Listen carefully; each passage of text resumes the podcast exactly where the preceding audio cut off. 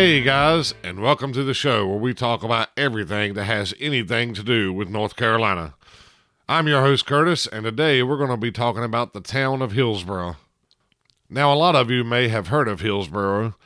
Uh, a lot of you may not have. I'm actually from Orange County, and I went to school in Hillsborough, so I'm a little biased. I, I like the town, but I want you to know I'm not playing favorites here. I did go to school in Hillsborough, but Hillsborough has a really interesting history, and it certainly deserves to be on this show. Now, you know, before I get started, I have to go through the intro stuff, and that includes me saying, hey, if you like the show, go to the website at www.dnceverythingpodcast.com and check out the rest of our episodes. There you can also find links to contact me. Also, you can see a list of all the places you can listen to me, which is all the other podcast players out there. I actually got an email just today that says I'm now available on Pandora. So I'm going to be setting that link up on the website probably right after I get done recording today. But if you go to the website, you can contact me, and I do want to hear from you. And I say it in just about every episode. It doesn't have to be a substantial email. You can just say, hey, I want to know you're out there listening. I want to know who my listeners are. And I want to hear your stories. So you can email me with your North Carolina story. And if you're curious what a North Carolina story sounds like, just go back and listen to my bonus episodes. They don't have to be Shakespeare. But this is the NC Everything podcast. So everything about this show will be about North Carolina in one way or another. So now let's get on to the content. Like I said, we're doing Hillsborough today, and Hillsborough is in Orange County. So I'll start with a little bit of backstory about Orange County. Orange County was formed in 1752, and it was made from Johnston County, Bladen County, and Granville County. And the original Orange County was actually enormous if you were to go to Google and pull up a North Carolina county map and look at all the different counties, Orange County used to be all of Caswell, Person, Alamance, Durham, and Chatham County, and it was parts of Wake, Lee, Randolph, Guilford, Rockingham, and Granville County. Now, the reason this is important is because a lot of these other counties' histories cross over with Orange County history. So, if I cover Orange County history today and in the future, and you go, hey, that didn't happen in Orange County, that happened in Durham. It probably happened in Orange County, but it's also Durham County's history, if that makes any sense. So, for example, my family was one of the original settlers in Orange County, and it certainly was Orange County. However, the land that used to be my family's land is pretty much all the land in between a town called Saxapahaw and Swepsonville, and that whole area is well into Alamance County. Now, where did all these Orange County people come from? Well, there was a large migration to the area. We got English Quakers, German Lutherans, and Scotch Irish Presbyterians from the middle colonies, which is New York, Delaware, Pennsylvania, New Jersey. And from eastern North Carolina, we got a lot of North Carolina and Virginia English Anglicans. And yes, that was a lot of different religious groups. I'm not just intentionally emphasizing religion, but just about everybody belonged to some sect of religion back then. It would have been one of your main identifiers. So now we got Hillsborough.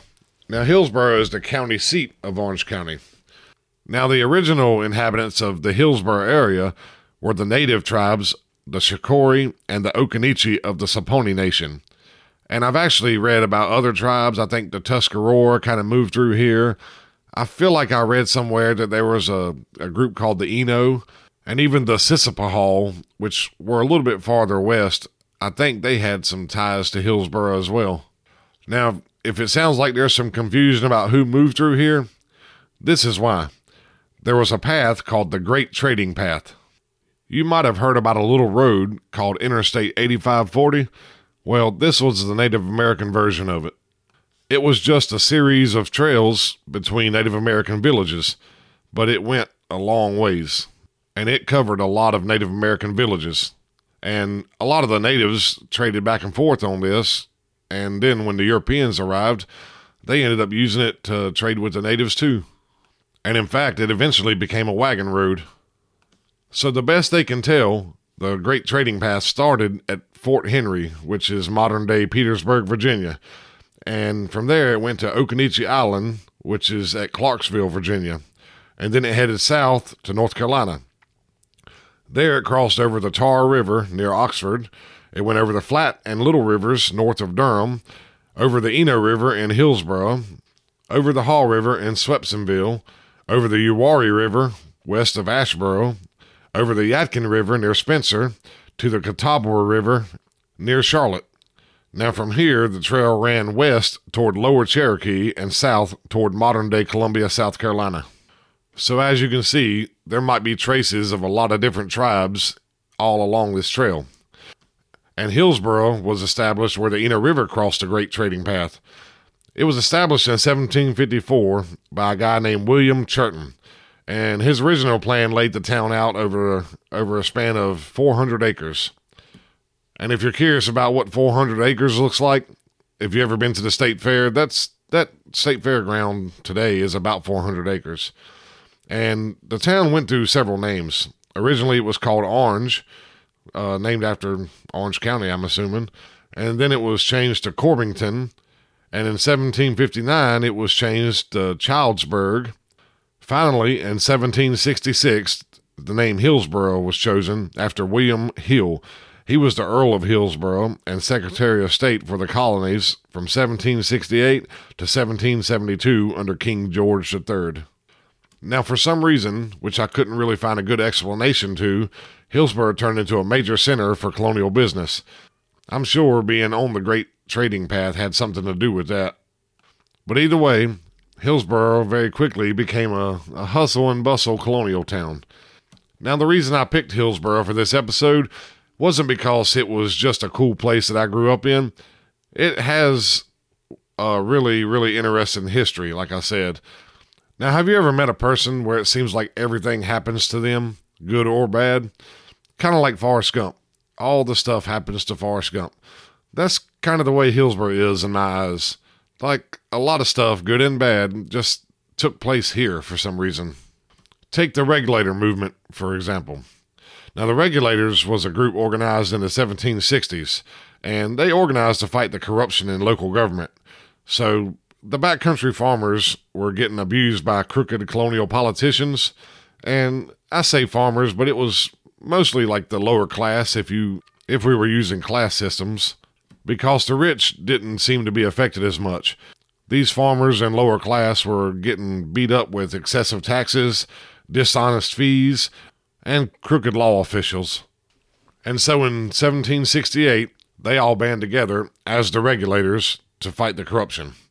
Most of them refused to pay their taxes, they terrorized the lawmen, and they disrupted a lot of court proceedings. In 1771, Governor Tryon's council advised him to gather a militia and march against the regulators. Now, Governor Tryon, I'm probably going to end up doing an episode on him. Um, long story short, he was ran out of North Carolina. He was not a very liked man at all and having a humongous house down in New Bern while everybody else was kind of starving and living in huts didn't help his case at all. But Tryon ordered General Hugh Waddell to approach Hillsborough from Salisbury to the west. Now, Tryon and his forces, they were going to take a more direct route to Hillsborough. Waddell, he was attacked along the way, and he was grossly outnumbered. So on May 11th, Tryon set out from Hillsborough to go rescue Waddell. Now, after resting near Alamance Creek, Tryon gathered his troops, which was about a thousand men, and he started heading toward the regulators. They were five miles away, and they had about 2,000 men. When they clashed, this was called the Battle of Alamance. Now, it seems like the regulators would have whooped Tryon pretty easily since they had twice as many men. However, Tryon's militia was a lot better trained. So the battle actually ended up being kind of one sided, and they beat the regulators pretty easily, and 15 of them were taken prisoner, and the rest of them kind of fled. So in June 1771, the regulator movement was officially put down. Six of the regulators who were captured were hanged in Hillsborough. There's actually a marker to show where these guys were hanged at. And if you know the, the area pretty good, it's over there by Cameron Park Elementary School. Well, not long after this, the Revolutionary War broke out. And there were a lot of small skirmishes around Orange County between the Loyalists, who were loyal to the throne, and the rebels, which was our guys. And Cornwallis actually occupied Hillsborough for about a week in 1781. And this was prior to the Battle of Guilford Courthouse, which is a pretty famous battle in, in our area. Cornwallis stayed at a place that ended up being a tavern. I tried to track down exactly where he stayed at in Hillsborough. I couldn't really find anything definitive, but I did find out that the tavern that he supposedly stayed at was eventually tore down. So if you're listening and you can tell me a little bit more about where he stayed at in Hillsborough, feel free to write in. After the war, in 1788, North Carolina chose Hillsborough for the site of the Constitutional Convention, and this took place at St. Matthew's Church, which is a church of England. I'll talk more about that in just a few minutes. But this is where they debated and voted on whether or not to ratify the U.S. Constitution. Now, a lot of you might be thinking Hillsborough today doesn't really seem that important not important enough to have a constitutional convention here. But keep in mind, in 1781, they actually chose Hillsborough for the state capital. But because of the raids from the Loyalists that I mentioned earlier, they felt like Hillsborough really wasn't safe enough to have the state capital there. Now let's move on to the Civil War. And I'm going to be on this, this subject for a few minutes. But Hillsborough had the Hillsborough Military Academy. It was built by Colonel Charles II, TEW, and it was a three story brick castle like barrack. And he wanted to he wanted it to be like the Citadel, which if you don't know, the Citadel is a really famous military academy. But Charles Tew was a graduate of the Citadel. That's why he wanted to recreate his own version in Hillsborough. However, he was killed at Sharpsburg. Now, you may know Sharpsburg as Antietam, but that was a really famous battle in Maryland. And after he was killed, the school closed. Now, I'm not going to go through the whole history of the Civil War. A lot of the Civil War was in Virginia, though there were some key events in North Carolina. And one of the most notable key events in North Carolina was actually toward the end of the war, right after General Lee surrendered at Appomattox Courthouse in Virginia. And this was General Johnston's surrender to General Sherman at a farm called the Bennett Place. So, for a little backstory, you may have heard of Sherman's March to the Sea, but he pretty much went from Atlanta to the Atlantic coast, destroying everything in his path, and then started moving north toward North Carolina. Meanwhile, the Confederate Army was doing their best to stop him, and they weren't doing very good. Eventually, General Sherman was parked right outside of Raleigh. Now, this is General Tecumseh Sherman, if you want to look up more about him. Well, General Joseph E. Johnston was in Hillsborough, he was planning on heading for Greensboro, but for now he was parked in Hillsborough, and his headquarters is actually the Hillsborough Visitor Center if you're interested. While he was staying in Hillsborough, this is where he decided to reach out to General Sherman and talk about surrender. And so on April 17th, they met at the farm of James Bennett. And the goal was to surrender all of the Southern armies in North Carolina, Georgia, and Florida. Now, when the president of the Confederacy, Jefferson Davis, got word of this, his idea was for Johnston to surrender the troops and escape with the cavalry so they could regroup later. But Johnston disobeyed orders and he wanted to surrender all. There's a quote, and I wish I'd written it down, but Johnston pretty much said it would be a crime against humanity to continue the war. Keep in mind, at this time, Lee did surrender in Virginia, Lincoln had been assassinated, and Sherman had been tearing up railroads and burning buildings all the way from Atlanta. His men were outnumbered and starving. So when the two met at the Bennett place, Sherman offered the same terms offered to General Lee by General Grant at Appomattox. Now, Johnston, he wasn't quite satisfied with these. He wanted to guarantee some safety for his own men. Well, by sundown on the 18th of April, they had come to terms and a surrender had been signed by both generals. On April 20th, Sherman sent Major Henry Hitchcock to Washington to deliver the surrender document personally to General Grant. The cabinet of the new president, Andrew Johnson, rejected the surrender. They wanted General Sherman to continue the assault on the Confederates for fear they may regroup. They wanted the Confederate Army to be completely annihilated. Also, they were pretty bitter because President Lincoln had just been assassinated, so I can kind of understand their bitterness. But not only did they want Sherman to continue his attack, they wanted to publicly humiliate him for even considering the possibility of accepting a surrender. And they spread the word to other Union generals to ignore Sherman's lead and continue attacking the Confederate Army. So Sherman was ordered to give Johnston 48 hours' notice and then commence attack. So Sherman and Johnston met a second time to no avail. Eventually, General Grant travels to North Carolina to meet with Sherman. He does this kind of secretly. He didn't want the Confederate or the Union Army to really see him there because he didn't want it to provoke one side or the other. But he gives Sherman some advice, and they talk back and forth. And on April 26th, there was a third meeting between Sherman and Johnston. Sherman insisted that he could only offer the same terms that General Grant gave General Lee at Appomattox. Johnston really didn't like these terms, and Sherman knew that more terms were needed, but that his government would reject them. But eventually, Johnston gave in and accepted the terms. So, after nine days and three meetings, a surrender was agreed upon, and nearly 90,000 Confederate troops were surrendered in Durham, making this the largest surrender of Southern troops. I want to add this little part at the end. Over the course of these nine days that it took them to come up with a surrender, General Sherman and General Johnston actually became really close friends, and this friendship would last for the next 26 years. Now, not to get into a Civil War debate, but this kind of goes to show you that, that for everybody, the war wasn't fought out of hate, it was fought out of duty and responsibility. All right, now moving on a few years, let's get up to the Occoneechee Speedway. Now, Julian Carr owned a farm, and on that farm was a half mile horse track. Bill France, who was the co founder of NASCAR, saw this horse track when he flew over Hillsborough in the 1940s. So, pretty quickly, Bill France bought the land in 1948. He got the track ready for the 1949 racing season and expanded the length of the track. This was actually one of the first tracks longer than a half mile, making it one of NASCAR's first super speedways.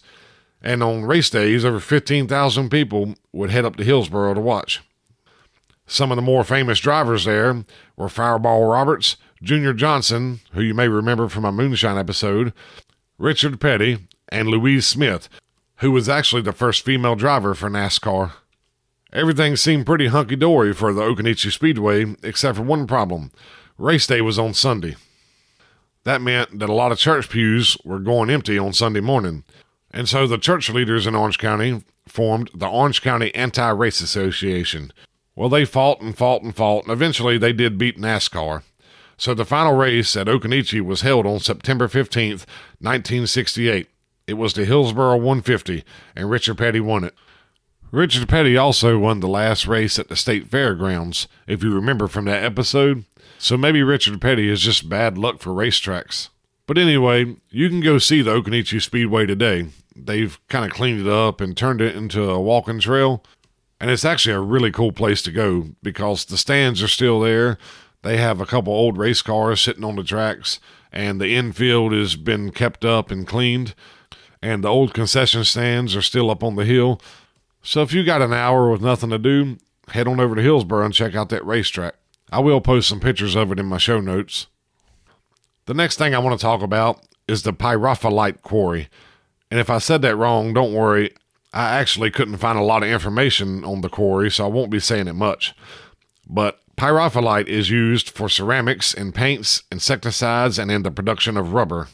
It is also used as a minor ornamental stone for carvings and sculptures. And yes, that's word for word from the encyclopedia. Well, the quarry in Hillsborough was actually just one of two sites in the United States for this mineral. And Hillsborough's was regarded as some of the best in the world. And that's it. That's all I could really find on the quarry. If you know more about it, again, write the show at www.dnceverythingpodcast.com.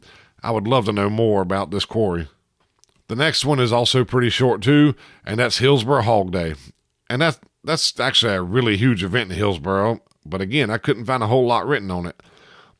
It did start in 1983, and it was started to raise money for youth programs and services around the county.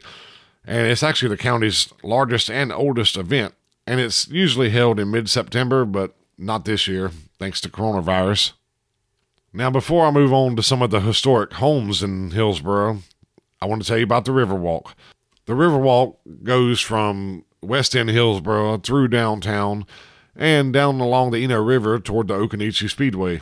And it actually crosses over the Great Indian Trading Path. And there's a marker there showing you exactly where it's at.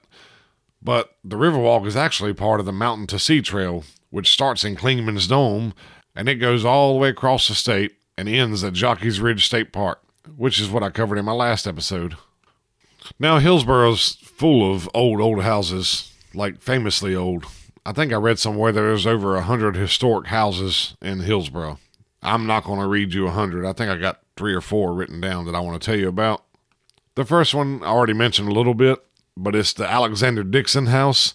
It's actually General Johnston's headquarters when he was in Hillsborough, and today it's the Visitor Center.